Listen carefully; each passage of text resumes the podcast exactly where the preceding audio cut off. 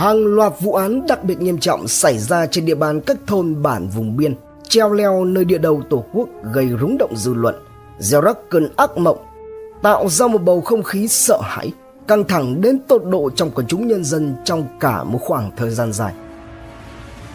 Những kẻ gây án mất nhân tính, tựa như loài dã thú khốn nạn, hoang dại đến tận cùng. Một cuộc chạy đua để tìm ra phương cách ngăn ngừa, phòng chống lại loại hình tội phạm mới lần đầu tiên xuất hiện vào thời điểm mà chúng này nói phát sinh. Một hành trình phá giải vụ án vô cùng gian truân, khó khăn, vất vả với nhiều diễn biến cùng kết cục khó ngờ. Hãy cùng Độc Thám TV đi sâu vào tìm hiểu vụ án này. Cơn ác mộng Hà Giang là một tỉnh thuộc khu vực Đông Bắc nước ta. Bốn phía Đông, Tây, Nam lần lượt tiếp giáp với các tỉnh Cao Bằng, Yên Bái, Lào Cai, Tuyên Quang và phía Bắc giáp nước Cộng hòa Nhân dân Trung Hoa. Tuy rằng tỉnh Hà Giang lần đầu được thành lập vào ngày 20 tháng 8 năm 1891, nhưng mảnh đất này đã có lịch sử từ hàng ngàn năm nay. Bắt đầu từ thời Hùng Vương, mảnh đất Hà Giang đã là một trong 15 bộ của quốc gia Lạc Việt. Hay khi thục phán An Dương Vương lập ra nước Âu Lạc, thì Hà Giang thuộc bộ lạc Tây Vu. Địa danh Hà Giang lần đầu tiên được nhắc đến trong bài minh khắc trên chuông tại chùa Sùng Khánh ở xã Đạo Đức, huyện Vị Xuyên, tỉnh Hà Giang – được đúc nhân dịp trùng tu chùa vào đầu thời vua Lê Dụ Tông, tức năm Ất Dậu 1707. Qua thời gian, sau nhiều lần hợp nhất chia tách, thì cuối cùng tỉnh Hà Giang được tái thành lập vào ngày 1 tháng 10 năm 1991. Ngày nay khi nhắc tới Hà Giang, phần lớn người dân và cả bạn bè quốc tế đều biết đến mảnh đất địa đầu Tổ quốc với những cao nguyên đá đẹp mộng mơ, những cung đường quanh co, treo leo đầy thách thức. Một miền sơn cước an yên bình dị với nhiều điểm du lịch, di tích văn hóa lịch sử. Nồng đậm cái tình giữa con người với con người, với thiên nhiên, hoa lá cỏ cây, giữa đất và trời. Thế nhưng, đằng sau sự bình yên ấy, vẫn có những làn sóng ngầm tội phạm khiến cho những chiến sĩ công an phải chăn trở. Nhiều vụ thảm án kinh khủng đã được phá giải, đảm bảo đời sống an toàn, hạnh phúc, ấm no cho nhân dân. Điểm chung của những vụ án này thường có tính chất manh động, thủ đoạn vô cùng ghê rợn nhưng tất cả cũng đều phải khuất phục trước ý chí và trí tuệ của các cán bộ chiến sĩ. Lật lại hồ sơ những vụ thảm án tại nơi đây từ trước đến nay thì không thể không nhắc tới hàng loạt thảm án xảy ra ở huyện Yên Minh, tỉnh Hà Giang vào thời điểm những năm 2006-2007 khiến quần chúng nhân dân vô cùng hoang mang, gây chấn động dư luận cả nước. Để bắt đầu, trước tiên thì chúng ta hãy đến với một câu chuyện tình nơi biên cương Tổ quốc.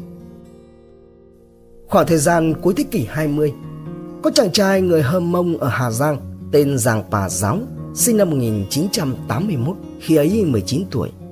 Đan lòng yêu mến một cô gái cùng bạn là Trám Thị Chúa, sinh năm 1978, lớn hơn Giáo tới 3 tuổi. Nhưng cái khoảng cách về tuổi ấy cũng chẳng thể nào ngăn Giáo mà còn tìm cái bụng của mình mà ưng. Đôi chân cứ hễ rành lại như lập trình.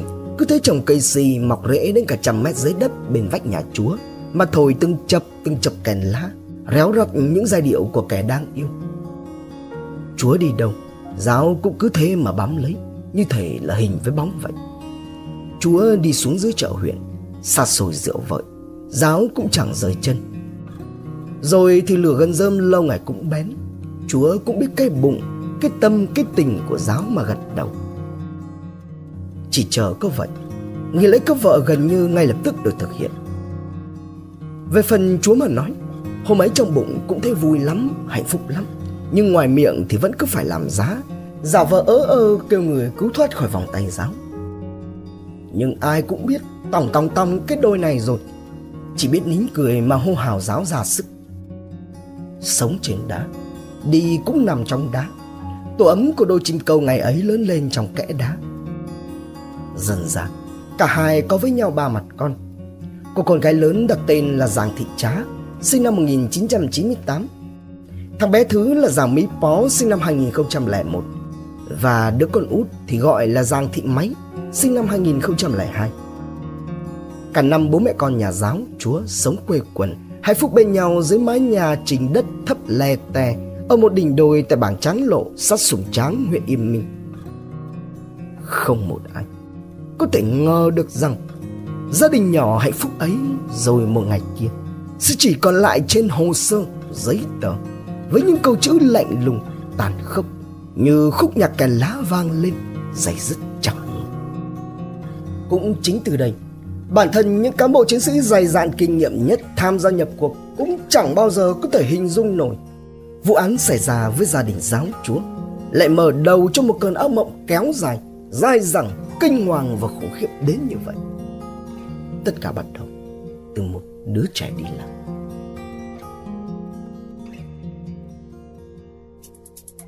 Sớm ngày 11 tháng 12 năm 2006 Người dân bản trắng lộ lên nương để làm ruộng như mọi ngày. Thì bỗng thấy có một bé gái ngồi khóc giữa ruộng ngô. Trong cái tiết trời sáng sớm lạnh giá, Rét đến thấu da của những ngày cuối năm. Quá đội lạ được. Những người cùng bản mới lại gần xem, Thì nhận ra đây là bé Giàng Thị Máy khi đó 6 tuổi. Ngay lập tức, Mọi người bỏ dở ý định công việc của sáng nay, Nhanh chóng tụ lại. Vậy mà bé Máy vẫn chẳng ngớt khóc. Hỏi gì thì máy cũng không trả lời, Chỉ biết nấc lên. Đợi một lúc thì máy lả đi. Muốn đưa máy về đến nhà được Thì người dân phải đi lên tới tận đỉnh đồi Nhưng vừa lên đến nhà Những người có mặt lại được một phen hoảng hồn bạt phía Khi thấy anh giáo nằm sóng xoài trong tình trạng đã qua đời Bê bết là lóc một góc. Quần áo mình mẩy bè bét nát bươm. Mọi người túa đi tìm chị chúa Thì nào ngờ mới được có một hồi Ở khoảng đến lưng chừng chỗ ruộng ngô trên chiến đấu. Tất cả thẳng thốt khi nhìn thấy chị chúa phơi mình, vắt lên trên một hòn đá tài mèo. Từng kẽ đá, dưới mặt đất xung quanh vương vãi những vệt dài, vũng lớn đỏ thẫm. Phần đọng lại, phần thì đã ngấm và phai ra dưới cái tiết trời sương muối. Bé máy hãy còn chưa tỉnh. Những người có mặt mới phân công nhau. Một số ở lại, còn một số ngay lập tức đi tìm Gia Lang, trường bản chính quyền để báo tin. Trong cùng sáng, lực lượng công an và biên phòng đã đến hiện trường thu thập thông tin bước đầu tiến hành các công tác phong tỏa, điều tra. Hàng loạt. Thông tin tiếp tục chạy theo luồng nhanh như điện xẹt. Và chẳng mấy chốc, phòng cảnh sát hình sự pc 45 công an tỉnh hà giang đã nhanh chóng có mặt để nắm bắt hiện trường và triển khai công tác điều tra. Qua thông tin từ địa phương cung cấp, không thấy tung tích bé giàng mỹ pó, trong khi thì máy lại bơ vơ giữa đường cùng với nhiều dấu hiệu khác. Cơ quan điều tra đã bàng hoàng đi đến nhận định rằng rất có thể đây là một vụ án đặc biệt nghiêm trọng, trong đó động cơ là cướp con. Bé Giang Thị Trá may mắn được bố mẹ đưa về nhà ngoại chơi nên thoát nạn. Nhận định này thêm một lần nữa nâng mức độ của vụ trọng án lên khi đây là vụ án đặc biệt nghiêm trọng cướp trẻ lần đầu tiên xảy ra trên địa bàn tỉnh Hà Giang nói riêng và cả nước nói chung. Qua khám nghiệm hiện trường và công tác nghiệm thi cho thấy vị trí nhà Giang Pa Giáo nằm ở điểm cao trong bản, gần khu vực đường biên giới Thời gian xảy ra vụ án trong đêm tối một ngày tháng 12 lạnh giá. Do đó xung quanh đã vắng bóng người thì lại càng hoang vu. Nếu như người dân ở thôn Tráng Lộ không bắt gặp máy Thì có lẽ là chưa biết đến bao giờ vụ án mới được phát hiện. Trong nhà có nhiều dấu vết xáo trộn, vật lộn. Cả hai vợ chồng giáo chúa bị nhiều vết đâm, chém. Trong khi đó anh giáo trúng tới bốn đòn chí mạng xuyên thẳng thấu ngực, thùng tim, gia đình ngay lập tức. Còn chị chúa cũng trúng phải nhiều đòn hiểm vào cổ, bụng, ngực khiến qua đời. Căn cứ vào các dấu vết để lại thì có thể thấy kẻ gây án có thể có lớn hơn một đối tượng. Tính chất gây án manh động, tàn khốc, quyết tâm thực hiện tội ác đến cùng. Qua phân tích, có thể tạm thời dựng lại diễn biến rằng các đối tượng đã xông thẳng vào nhà giữa đêm và lao ngay đến vị trí giảng bà giáo nằm mà xuống tay. Do vấp phải sự chống trả quyết liệt đến từ anh giáo nên chúng đã mất nhiều thời gian để vật lộn với anh hơn. Trong lúc đó chị chúa hô hào con bỏ chạy còn mình thì thoát ra được cửa hậu nhưng cũng bị đuổi dí theo xuống tay đến gục hẳn mới thôi. Trong lúc mà phòng cảnh sát hình sự PC45 công an tỉnh Hà Giang đang ráo riết điều tra vụ án xảy ra với gia đình Giàng Pa Giáo thì ngay trên địa bàn huyện Yên Minh, cụ thể tại thôn Nà Cóng, xã Bạch Đích lại xảy ra một vụ trọng án khác cách nhà anh giáo chừng hơn 10 km. Đó là vào tầm nửa đêm ngày 27 tháng 2, rạng sáng ngày 28 tháng 2 năm 2007 một người dân quân địa phương ở địa bàn thôn Nà Cóng trong lúc chuẩn bị đi ngủ nghe đâu trong màn đêm tĩnh mịch, sương phủ đầy trời có tiếng trẻ còn khóc kêu la, rồi lại có thêm tiếng chó sủa inh ỏi phát ra từ phía nhà gia đình anh Vàng Chứ Say, sinh năm 1981. Nói là nghe thấy thế nhưng quả thật là ở địa bàn vùng núi xa xôi hẻo lánh nơi bà con dân tộc cư ngụ thì khoảng cách giữa nhà này tới nhà kia là tương đối xa lại bị đường xá ngoằn ngoèo leo lên lội xuống nên phải mất tất cả gần tiếng đồng hồ.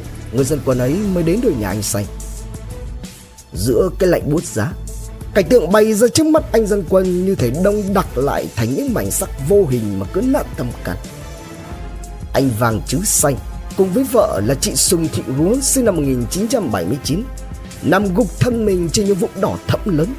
Nhà cửa lộn xộn trong khi đó mẹ đẻ anh say là bà Thao Thị Say sinh năm 1947 ở cùng nhà đang nằm thói thóp bất động trên giường may mắn chưa qua đời. Thấy sự việc quá sức nghiêm trọng anh dân quân ngay lập tức hô hào cả bản thức dậy. Còn mình thì tiếp tục đến nhà bí thư xã mà đập cửa liên hồi để báo tin. Cùng lúc đó một nhóm năm thanh niên trong thôn nhanh chóng đến đồn biên phòng Bạch Đích để thông tin, còn một nhóm thì đi đến phía biên giới. Nhanh như cắt, giữa màn đêm, các biện pháp nghiệp vụ được triển khai, lực lượng công an và biên phòng nhanh chóng có mặt tại hiện trường. Xung quanh căn nhà cũng có nhiều người dân và bà con trong bản tới. Tại đây, họ tìm thấy hai em nhỏ khác, một trai, một gái, tuy nhiên lại không phải là con của anh chị Say hứa. Cả ba người con của anh Say là các cháu Vàng Mỹ Tính sinh năm 2001, Vàng Mỹ Lành sinh năm 2003, Vàng Mỹ Ly sinh năm 2006 đều không rõ tung tích. Sau cuộc hội ý chấp nhoáng, các cán bộ chiến sĩ đã lập tức tổ chức chốt chặn tại các điểm, các nẻo sang phía bên kia biên giới, đồng thời liên lạc, thông báo và tổ chức hợp tác với các lực lượng công an biên phòng Trung Quốc để khẩn trương nhập cuộc. Tối, đảng Hai em nhỏ được tìm thấy tại hiện trường là con của người con trai lớn của bà Say, vốn đã di cư vào Tây Nguyên để sinh sống. Dịp này bố mẹ cho các em lên Liên Minh để thăm Hà Nội và gia đình chú thím. Bên cạnh đó tại hiện trường, các cán bộ chiến sĩ sau khi tiếp cận đã nhanh chóng đưa bà Say đến đồn biên phòng để thực hiện các biện pháp sơ cứu rồi chuyển gấp về bệnh viện tỉnh Hà Giang cách đó hơn 80 km. Với nhận định rằng bà Say trước là một mạng người, sau là một đầu mối thông tin vô cùng quan trọng mà tính chất nhân chứng sống nên công tác cấp cứu, chữa trị và bảo đảm tính mạng cho bà là điều vô cùng quan trọng. Trước mắt, bà Say vẫn trong vòng nguy kịch, giằng co giữa hai cửa sinh tử. Cơ quan điều tra cũng lập tức phân công cử các mũi hình sự túc trực ngày đêm bên giường bệnh của bà Say, đảm bảo an toàn tuyệt đối. Cho đến lúc này, có thể nói vụ án xảy ra ở nhà anh Vàng Chứ Say đối với cơ quan điều tra là điều vô cùng bất ngờ. Còn đối với quần chúng nhân dân, hai vụ án cách nhau không lâu Tính chất cực kỳ nghiêm trọng như vậy đã khiến cho bà con vô cùng hoang mang, lo sợ. Tiếp đó là những chuỗi ngày u ám trên bầu trời phủ xuống. Ai nấy cũng đều không dám ra ngoài vào buổi đêm để sống bị đảo lộn, luôn trong tình trạng ngay ngáy lo sợ. Bởi biết đâu, mình lại trở thành nạn nhân tiếp theo thì sao? Trong khi công tác điều tra vụ án xảy ra với gia đình anh giáo còn chưa có nhiều tiến triển, thì lại xảy ra vụ án với gia đình anh Xanh Tuy nhiên với ý chí quyết tâm phá giải vụ án cùng sự tập trung cao độ, công cụ gây án đã nhanh chóng được tìm ra. Đó là các cây gậy sa mộc, loại gỗ có tên gọi khác là sa mu, rất phổ biến trên địa bàn cao nguyên đá. Các cây gậy này to bằng bắp chân, một đầu được quấn bằng trắng, dài trên dưới 1 mét. Cách thức gây án man rợ, thực hiện tội phạm đến cùng, ra tay thẳng vào đầu khiến cho nạn nhân không hề có bất cứ cơ hội nào để phản kháng. Sau những phân tích, sâu chuỗi chấp nối các thông tin từ hai vụ án, cơ quan điều tra đã nhanh chóng có được nhận định thống nhất. Đó là việc đối tượng gây án phải có lớn hơn một đối tượng. Cả hai vụ án khác nhau về cách thức hạ gục nạn nhân, nhưng thực ra đều chỉ do cùng một nhóm phạm tội gây ra. Các đối tượng là những kẻ thông thuộc địa bàn, nắm bắt được lịch trình sinh hoạt của nạn nhân. Mục đích đều nhằm vào các cháu trai trong khoảng 6 tuổi đổ lại, khôi ngô, lanh lợi hoạt bát. Các đối tượng ra tay dứt khoát, nhanh gọn, bài bản. mảnh mối để lại tại hiện trường cực kỳ ít và mỏng manh, hành tung vô cùng bất định. Trước mắt, điều mà cơ quan điều tra cần phải làm lúc này là phải nhanh chóng tìm ra manh mối nhóm gây án. Bên cạnh đó cũng phải đồng thời triển khai kế hoạch bảo vệ người dân để tránh những trường hợp xấu nhất có thể xảy ra. Công tác điều tra cả hai vụ án được triển khai một cách đồng bộ với nhiều mũi trinh sát khác nhau và để đảm bảo việc bóc gỡ phá giải vụ án, lực lượng của ngành đã được ban giám đốc công an tỉnh Hà Giang huy động một cách tối đa cùng vào cuộc. Tiếp tục kéo dài. Công tác điều tra vẫn đang tiếp tục diễn ra một cách khẩn trương từng bước có những kết quả nhất định thì bất ngờ vào ngày 26 tháng 6 năm 2007 thì chính quyền xã Hữu Vinh, huyện Yên Minh lại đưa ra một thông báo về một vụ thảm án xảy ra tại thôn Na Hảo trên địa bàn xã. Địa điểm báo án cách hiện trường xảy ra vụ án đối với gia đình anh Vàng Trứng Say hơn 37 km và cách hiện trường gia đình anh Giang Pa Giáo hơn 15 km. Tất cả tạo thành một tam giác trên khu vực núi cao sát đường biên Ngăn cách với nhau là rừng, núi đá, hẻm sâu và vực thẳm, cùng với những con đường ngoằn ngoèo treo leo di chuyển giữa các địa điểm. Theo thông tin báo án, người phát hiện đầu tiên là chị Nông Thị Nhính, nguyên là tổ trưởng tổ vay vốn của Hội Phụ nữ xã Hữu Vinh. Vào lúc khoảng 7 giờ sáng ngày 26 tháng 6, chị Nhính dự định đến gia đình anh Nguyễn Văn Công, 28 tuổi, người dân tộc Tây, nhà trên núi Nà Sải để rủ vợ anh Công là chị Trảo Thị Mẩy, 34 tuổi để đi chợ. Cùng đó kết hợp công tác dân vận, tuyên truyền, vận động sinh đẻ có kế hoạch. Khi đến nhà, thấy cửa không khóa, chị Nhính đẩy cửa bước vào thì nào ngờ ập vào mắt chị là một cảnh tượng hết sức hãi hùng, khiến cho chị Nhính phải kêu lên thất thanh. Dưới nền nhà, anh Công lồ lộ nằm sóng xoay trên một vũng lớn. Còn phía trên giường, chị Mày cũng nằm im bất động, chăn chiếu phai ra những vệt đỏ thẫm lớn. Sau giây hoảng hốt, chị Nhính lần qua một lượt căn nhà thì phát hiện tiếp ông Nguyễn Đình Bích 83 tuổi, bác ruột và cũng là người nuôi dưỡng anh Công từ nhỏ trong tình trạng đã qua đời, gục trên cả một vùng lớn đỏ thẫm, thấm đẫm xuống nền ngay bên cạnh bếp. Điều đặc biệt kỳ lạ là không hề thấy tăm hơi hai đứa con vợ chồng anh Công chị Mẩy ở bất cứ đâu. Trong đó, cậu con trai lớn của anh chị là Nguyễn Văn Nghiệp sinh năm 2004, con út là Nguyễn Văn Ngân sinh năm 2006 mới chỉ non tuổi. Ngay lập tức, thông tin được báo tới chính quyền và cơ quan điều tra. Và rất nhanh, Phòng Cảnh sát điều tra tội phạm về trật tự xã hội PC14 Công an tỉnh Hà Giang đã có mặt vào cuộc điều tra. Qua các biện pháp nghiệp vụ được tiến hành một cách đồng bộ, khám nghiệm hiện trường, nghiệm thi, thu thập thông tin, tìm kiếm nhân chứng và vận động quần chúng nhân dân tố giác tội phạm. Cơ quan điều tra đã có được nhận định đó là khoảng thời gian xảy ra vụ án rơi vào khoảng 22 giờ 30 phút ngày 25 tháng 6, tức là khoảng hơn 8 giờ đồng hồ trước khi được phát hiện. Bên cạnh đó, giống như trong vụ án xảy ra với gia đình anh Vàng Trứng Say, vụ án xảy ra với gia đình anh Công cũng còn sót lại một nhân chứng, đó là chị Mẩy. Có nghĩa rằng, công tác cấp cứu, chữa trị và bảo vệ chị Mẩy cũng không khác gì so với bà Xanh. Tuy nhiên thì ở lần này, cơ quan điều tra đã không hoàn thành được nhiệm vụ khi mà mặc dù các y bác sĩ đã tận tình cứu chữa nhưng chỉ tới ngày hôm sau, tức ngày 27 tháng 6, với những vết thương quá nặng và mất nhiều sinh lực, chị Mẩy đã vĩnh viễn ra đi về thế giới bên kia mà không kịp để lại bất cứ di ngôn, lời nói hay lời khai báo nào. Sự việc diễn ra tại gia đình anh Công đã khiến cho tổ trinh sát lẫn cơ quan điều tra bị đẩy và thế bị động, vô cùng bàng hoàng. Bên cạnh đó là diễn biến trong dư luận của chúng nhân dân, sự hoang mang, lo sợ, căng thẳng bị đẩy lên một cách cực độ. Như thể cơn áo bộng này ngấm vào từng làn gió, từng mỏm đất tài mèo, xen vào từng hơi thở. lật khuất dày đặc trong bầu không khí làm cho ai cũng có thể cảm thấy thiếu dưỡng khí hơn so với thường ngày.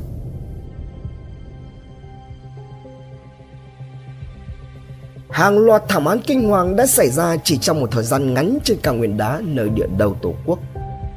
Kẻ nào đã gây ra những vụ án khủng khiếp, vô cùng man rợ, thương tâm này? Các cháu trai đã đi đâu? Về đâu? Bức màn bí ẩn mà quái đang che phủ những gì? Liệu còn vụ thảm án nào xảy ra nữa không? Hành trình phá giải vụ án, đưa kẻ phạm tội ra ánh sáng sẽ diễn ra như thế nào? Rồi số phận của những đứa trẻ sẽ ra sao? Đón xem phần 2 tại Độc Thám TV. Tiếp nối phần 1 Kẻ nào đã gây ra những vụ án khủng khiếp, Vô cùng man rợ, thương tâm này. Các cháu trai đã đi đâu, Về đâu? Bức màn bí ẩn ma quái đang che phủ những gì? Liệu còn vụ thảm án nào xảy ra nữa không? Hành trình phá giải vụ án, Đưa kẻ phạm tội ra ánh sáng sẽ diễn ra như thế nào? Rồi số phận của những đứa trẻ sẽ ra sao? Hãy cùng Độc Thám TV đi sâu vào tìm hiểu vụ án này căng mình. Trước tình hình diễn biến ngày càng căng thẳng khó lường, Ban giám đốc công an tỉnh Hà Giang đã tổ chức họp án khẩn cấp, đưa ra nhận định vụ án này xảy ra với động cơ giống hai vụ án trước đó. Căn cứ vào các tài liệu, thông tin và chứng cứ dấu vết cho thấy đây là cùng một hoặc một nhóm các đối tượng thực hiện. Phương hướng của chúng sau khi gây án sẽ ngay lập tức rút về phía bên kia biên giới, mang theo cùng là các cháu mà chúng cướp đi để tiến hành trao đổi mua bán. Song song cùng đó, cơ quan điều tra cũng vạch ra những kế hoạch tức thời để nhanh chóng truy bắt đối tượng. Trong đó nổi lên bốn hướng đi chính. Thứ nhất, triển khai trinh sát số cắm chốt ở từng bản ở vùng biên giới, giáp biên, lập chốt chặn, kiểm tra những nút giao thông. Thứ hai là phải nhanh chóng tìm ra manh mối của cả ba vụ án để lần ra dấu vết. Thứ ba là phải tuyên truyền đến bà con gần vùng biên giới nâng cao cảnh giác, tự phòng vệ, đặc biệt là những gia đình có con trai nhỏ dưới 6 tuổi thì phải cực kỳ cẩn trọng, Nếu có thể thì nên sơ tán đi đến nơi khác để đảm bảo an toàn. Thứ tư là lực lượng điều tra phải liên hệ và hợp tác làm việc vô cùng chặt chẽ với lực lượng biên phòng và cơ quan chức năng, cơ quan điều tra bên phía Trung Quốc để cùng nhau phối hợp phá giải vụ án. Và tất cả các hướng đi này phải được triển khai một cách đồng bộ để gấp rút giằng bắt nhóm đối tượng. Tuy nhiên, để triển khai và vận hành được các phương hướng này trên thực tế thì không phải là một chuyện đơn giản và lại càng vất vả hơn khi đây là một loại hình tội phạm mới vô cùng manh động chưa từng có trước đó.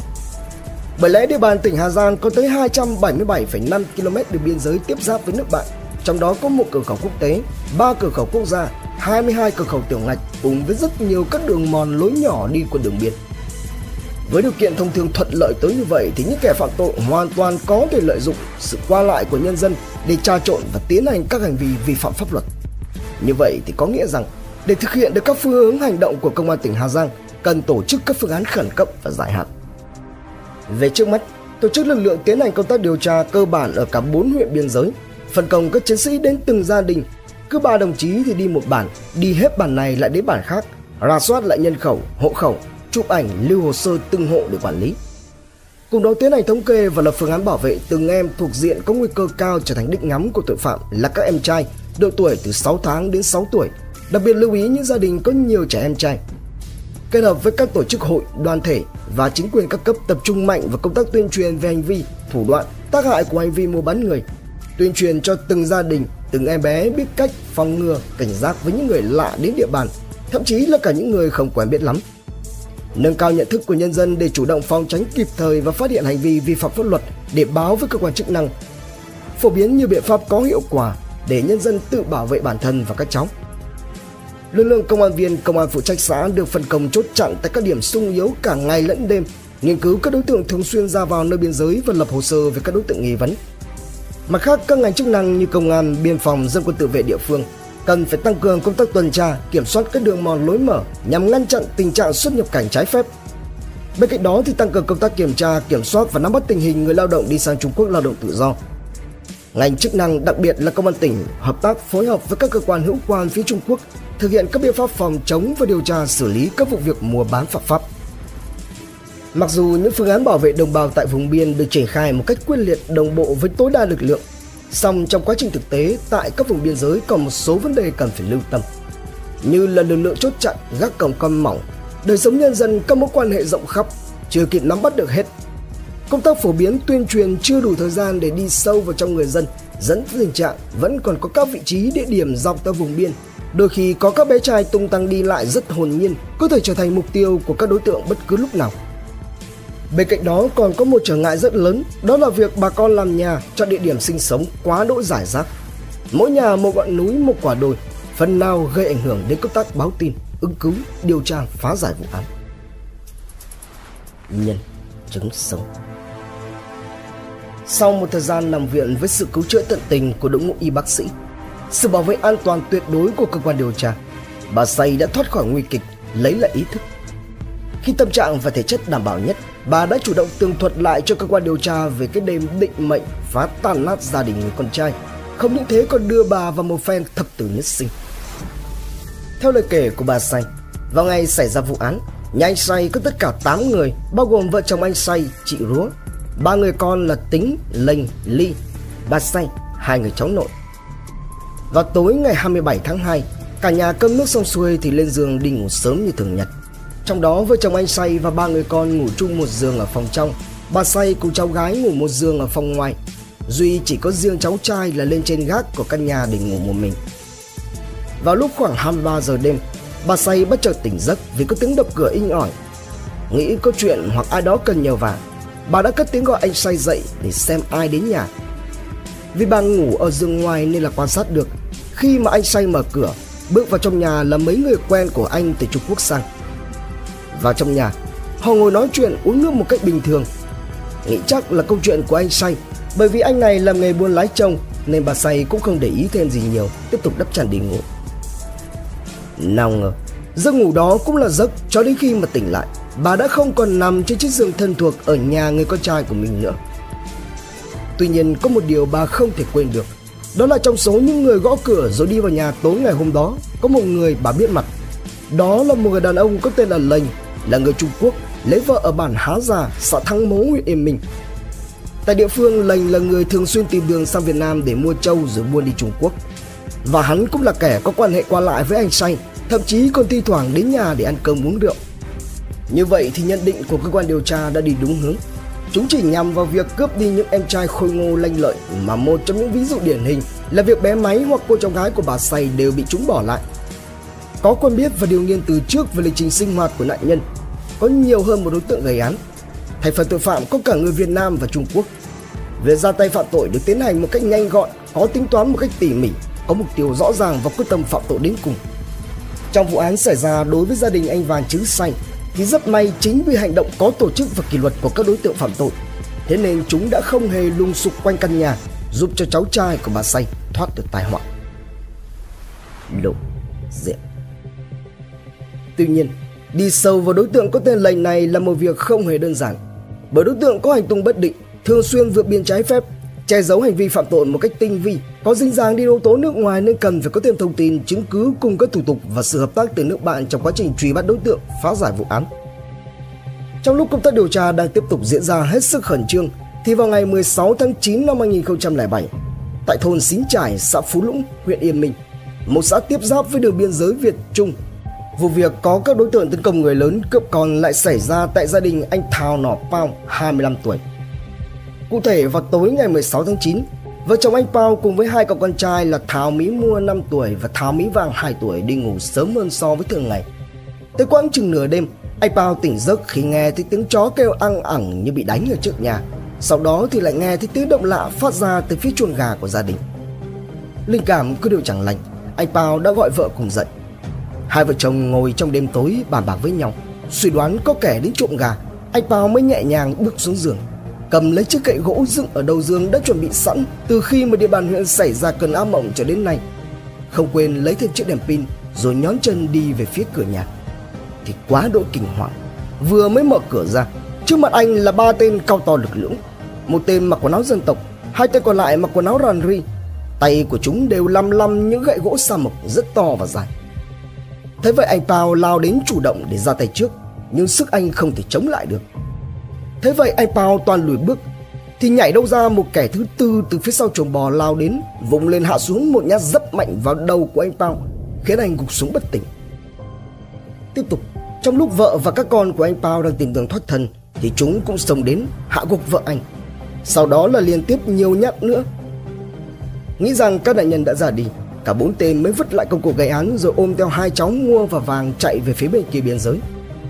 Nhưng trong lần gây án này các đối tượng phạm tội đã phạm phải một sai lầm nghiêm trọng. Đó là việc cả hai vợ chồng anh Pao đều không nguy hiểm đến tính mạng. Nhờ vào việc triển khai các chốt chặn tại các đường mòn lối mở, thực hiện các biện pháp bám thôn nằm bản, tuyên truyền và phổ biến sâu rộng tới quần chúng nhân dân mà cơ quan điều tra đã lập tức phát hiện ra được vụ việc. Rất nhanh, thông tin đã được truyền đi. Ngay khi tiếp nhận tin án, lực lượng công an, biên phòng cùng cơ quan chính quyền địa phương đã lập tức vào cuộc để truy bắt các đối tượng. Trong cùng lúc đó, các chiến sĩ tại đồn biên phòng 185 Bạch Đích đã thông báo tình hình qua điện thoại với lực lượng biên phòng Trung Quốc để phối hợp bủa vây, chốt chặn các ngã đường truy bắt đối tượng. Sa lưới Nhờ sự hợp tác chặt chẽ của các đơn vị cơ quan chức năng điều tra của hai nước cùng hàng loạt sự chuẩn bị phương án đối phó đã vạch ra từ trước nên hướng di chuyển của các đối tượng đã nhanh chóng được vạch ra, nắm rõ. Theo đó phát hiện ra bốn đối tượng khả nghi ôm theo hai cháu nhỏ di chuyển rất nhanh trên hai chiếc xe máy mà bị kiểm soát từ Trung Quốc. Sau khi bị truy đuổi sát sao, cả bốn tên đã bỏ xe chạy thoát thân xuống phía dưới thung lũng. Tuy nhiên chỉ ít phút sau, đối tượng ôm theo hai cháu bé bỏ chạy đã bị tóm gọn, giải cứu thành công hai cháu nhỏ. Hai vợ chồng anh Pao cũng nhanh chóng được đưa đi cấp cứu và may mắn thoát khỏi cơn hiểm nghèo. Từ việc bắt giữ được các đối tượng trong đường tơ cái tóc này thì cơ quan điều tra đã nhanh chóng xác định được các đối tượng vi phạm pháp luật bao gồm cả công dân Trung Quốc và công dân Việt Nam. Trong đó các đối tượng có liên quan đến phía Việt Nam bao gồm Sùng Mỹ Thò sinh năm 1973, Chảo Mỹ Lành sinh năm 1978 và Mua Sái Xanh sinh năm 1980 đều trú ở bản Há Già, xã Thăng Mấu, huyện Yên Minh. Các tên Thò, Lành, Xanh này đóng vai trò chỉ điểm cho các đối tượng nước ngoài đến Việt Nam phạm tội. Cũng từ đây, cả một đường dây tổ chức tội phạm đã lộ sáng, lần lượt xa lưới pháp luật tra tay vào còng số 8. Sau nhiều tháng điều tra, với sự phối hợp của công an tỉnh Hà Giang, phía công an Trung Quốc đã bắt được tổng cộng 11 đối tượng là những kẻ đã gây ra hàng loạt vụ thảm án, cướp trẻ, gieo rắc ác mộng lên địa bàn huyện Yên Minh. Kẻ cầm đầu nhóm tội phạm này là người nước ngoài có tên là Trương Hữu Lâm. 10 tên còn lại trong băng nhóm đều có cùng quốc tịch với Lâm. Để bắt đầu các phi vụ, băng nhóm này thiết lập các mối quan hệ với những đối tượng xấu là người Việt Nam, sinh sống ở vùng giáp biên, sau đó móc nối làm tai mắt cho chúng. Trong mỗi lần ra tay, Trương Hữu Lâm đều cho các tay mắt là người Việt Nam của hắn đi tìm các con mồi trước, sau đó thì chỉ điểm về đường đi lối lại, thăm dò về thời gian, địa điểm và con người để bọn chúng vượt biên theo đường tiểu ngạch vào giữa đêm khuya, xuống tay gây án rồi cướp trẻ, mang sang phía bên kia biên giới. Tại khu vực đường biên, Lâm đã cho các đối tượng khác chuẩn bị phương tiện phục sẵn ở gần đó. Khi người của chúng đến nơi để giao hàng thì những tên đợi sẵn kia sẽ lập tức mang các em đi xa khỏi biên giới khoảng 2.000 km, sau đó tiếp tục bán lại cho các đường dây khác. Trong đó thì mỗi em chúng bán sẽ thu về được khoảng từ 10 đến 20 triệu Việt Nam đồng. Danh ma quỷ quyệt hơn nữa khi mà mặc dù cùng trong một băng nhóm đường dây nhưng mỗi lần hành động thì Trương Hữu Lâm thường phái các nhóm khác nhau đi thực hiện. Thậm chí chúng còn tuyệt đối không cho các đối tượng là người Việt Nam tham gia vào việc gây án, mà toàn bộ phần hành động sẽ được Lâm giao cho các đối tượng do hắn phái đến để đảm bảo phi vụ xong chót lọt và tránh bị phát hiện. Thông thường mỗi một nhóm đi gây án có từ 3 đến 5 tên, mỗi tên mang theo trong người hai quả lựu, gậy gộc, những con nhọn hoắt sắc lẹm và thêm cả búa đinh. Mỗi lần xong một phi vụ, những kẻ chỉ điểm sẽ vẫn ở lại tại địa phương, sinh hoạt một cách bình thường, thế nên rất khó để xác định được thời gian bất minh của chúng, từ đó gây ra nhiều cản trở cho công tác điều tra, phán giải vụ án. Làm rõ một vụ án khác Sau khi băng nhóm của Trương Hữu Lâm xa lưới qua đấu tranh khai thác, cơ quan công an Trung Quốc đã làm rõ là nhóm này còn gây ra một vụ án nghiêm trọng nữa xảy ra vào ngày 18 tháng 3 năm 2004 ngay tại thôn Há Già, xã Thăng Mố, huyện Yên Minh, nơi các chỉ điểm của Lâm Cư Ngụ. Cụ thể vào khoảng 23 giờ ngày 18 tháng 3, khi mà cả gia đình đang say ngủ thì hai vợ chồng anh Thao và chị Kía nghe thấy nhiều tiếng bước chân vội vã ở phía bên ngoài. Rồi sau đó là một toán người mặc quần áo đen, bịt mặt, cầm theo hàng lạnh và buống hung hồ đạp cửa xông vào nhà. Khi anh Thảo và chị Kía còn chưa kịp hiểu chuyện gì xảy ra thì đã bị nhóm người kia lao tới vung lên phập xuống tới tấp vào khắp người khiến cho vợ chồng anh gục xuống ngay tại chỗ. Ngỡ tưởng nạn nhân đã ra đi, chúng mới dừng tay rồi vào giường bế đi em vàng mí mua con của anh chị Thảo Kía chỉ mới 19 tháng tuổi đang gào thét khóc lên vì sợ hãi. Trong đêm tối mịt mùng, nhóm tội phạm do Trương Hữu Lâm cầm đầu cứ thế mà bế sốc em mua chạy thẳng về hướng biên giới. Rất may là khi bà con trong bản phát hiện ra sự việc thì vợ chồng anh Thảo chị Kía vẫn còn thòi thóp thở. Ngay lập tức, cả hai đã được đưa vào cấp cứu tại bệnh viện huyện và đã thoát được cơn hiểm nghèo. Tuy nhiên, việc mất đi đứa con duy nhất vẫn là nỗi đau đớn khôn nguôi trong lòng của hai vợ chồng anh chị Thảo Kiếp. Qua điều tra, cơ quan công an khi đó đã xác định được đối tượng tham gia gây án là công dân Trung Quốc. Vì thế đã có hàm thư đề nghị phía công an huyện Malifor và công an Châu Vân Sơn thuộc tỉnh Vân Nam Trung Quốc phối hợp điều tra. Và khi mà công tác điều tra chưa đến đích cuối cùng thì lại xảy ra cơn ác mộng hàng loạt thảm án trên địa bàn huyện Yên Minh từ cuối năm 2006 kéo dài đến gần hết năm 2007 với tính chất tương tự giống như vụ án xảy ra đối với gia đình anh Thảo chị Khía ở thôn Há Giả. Trong trả Như vậy thì chỉ trong vòng chưa đến một năm, băng nhóm của Trương Hữu Lâm đã gây ra hàng loạt vụ thảm án đặc biệt nghiêm trọng, khiến bốn gia đình tan hoang 7 người lớn thiệt mạng và bị trọng thương, 6 em nam bị bắt sang Trung Quốc mang đi mua, bán. Giáp Tết Nguyên đán Mậu Tý 2008, Phòng Cảnh sát điều tra tội phạm về trật tự xã hội Công an tỉnh Hà Giang khi đó còn đang ngụp lặn trong hàng hà sa số công việc. Thế nhưng các cán bộ chiến sĩ ai nấy cũng đều rất vui mừng khi mà nhận được hàm thư yêu cầu của công an nước bạn về việc thu thập các mẫu của nhân thân các cháu đã bị bắt đi trong hàng loạt vụ án xảy ra ở huyện Yên Minh do Trương Hữu Lâm cầm đầu gây ra để chuyển sang giám định ADN. Mặc dù thời tiết lạnh giá đi lại khó khăn, nhưng các trinh sát điều tra viên vẫn xuống đến tận nơi các bản để tìm và lấy mẫu. Vào ngày 2 tháng 2 năm 2008, tất cả các mẫu đã được thu thập hoàn thiện, chuyển sang cho phía cơ quan công an Châu Văn Sơn, tỉnh Vân Nam, Trung Quốc. Và rồi vào ngày 23 tháng 2 năm 2008, giống như cánh én mùa xuân trao liệng trên bầu trời cao nguyên đá, làm ấm lòng những người làm án khi mà hàm thư của công an nước bạn chuyển sang thông báo một kết quả rất rõ ràng rằng Thông qua giám định ADN, các cháu bé được giải cứu chính xác là các cháu đã bị bắt đi. Cuối cùng vào hồi 15 giờ ngày 27 tháng 2 năm 2008, năm trong tổng số 6 cháu bị Trương Hữu Lâm cùng đồng bọn bắt đi đã được trao trả tại cửa khẩu Thanh Thủy, huyện Vị Xuyên, tỉnh Hà Giang giữa công an Trung Quốc và các ban ngành chức năng của tỉnh Hà Giang. Trong cái tiết trời chiều đầu năm lạnh tái tê, tâm trạng của những người có mặt cũng như chết lặng. Trước hình ảnh các cháu bé như những cây nấm nhỏ xíu, đứa lớn nhất cũng chỉ mới qua sinh nhật 7 tuổi. Đứa nhỏ nhất thì chỉ mới tập đi, lật đật chạy về phía cửa khẩu Việt Nam, nơi tổ quốc thân yêu của các em. Trong buổi lễ trao trả ngày hôm ấy, thấy có nhiều người lớn lạ mặt. Các em lúc đầu tỏ vẻ nhút nhát, thậm chí có cháu còn khóc ré lên. Những cháu lớn hơn đưa mắt nhìn quanh quẩn để tìm người thân của mình. Chẳng hạn như cháu già Mỹ Pó, sau hơn một năm bị bắt vào lưu lạc bên nước ngoài đã ngơ ngác hỏi.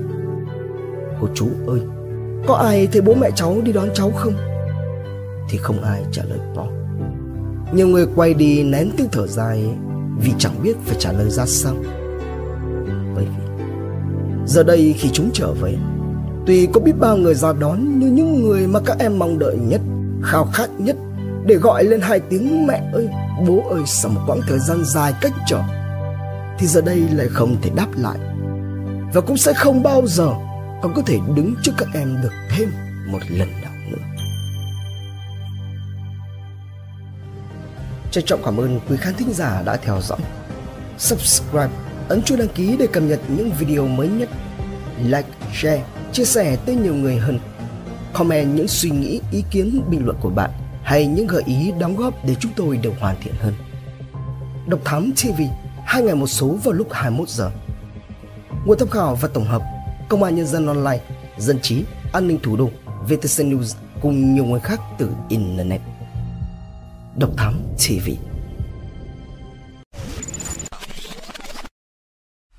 Theo dõi những nội dung vô cùng hữu ích và thú vị trên YouTube qua hệ thống kênh của Passion Studio ghé thăm kênh Độc Đáo TV để theo dõi những thông tin kinh tế, tài chính, kinh doanh, khởi nghiệp. Đến với Độc Lạ TV để khám phá những câu chuyện độc đáo và kỳ lạ. Khám phá những vụ án kinh điển và bí ẩn, cập nhật tin tức an ninh nóng hổi cùng Độc Thám TV hay tìm hiểu về lịch sử Việt Nam qua Bí ẩn sự Việt cùng nhiều kênh YouTube bổ ích khác đang được xây dựng và hoàn thiện mỗi ngày. Fashion Studio mang đến những giá trị thiết thực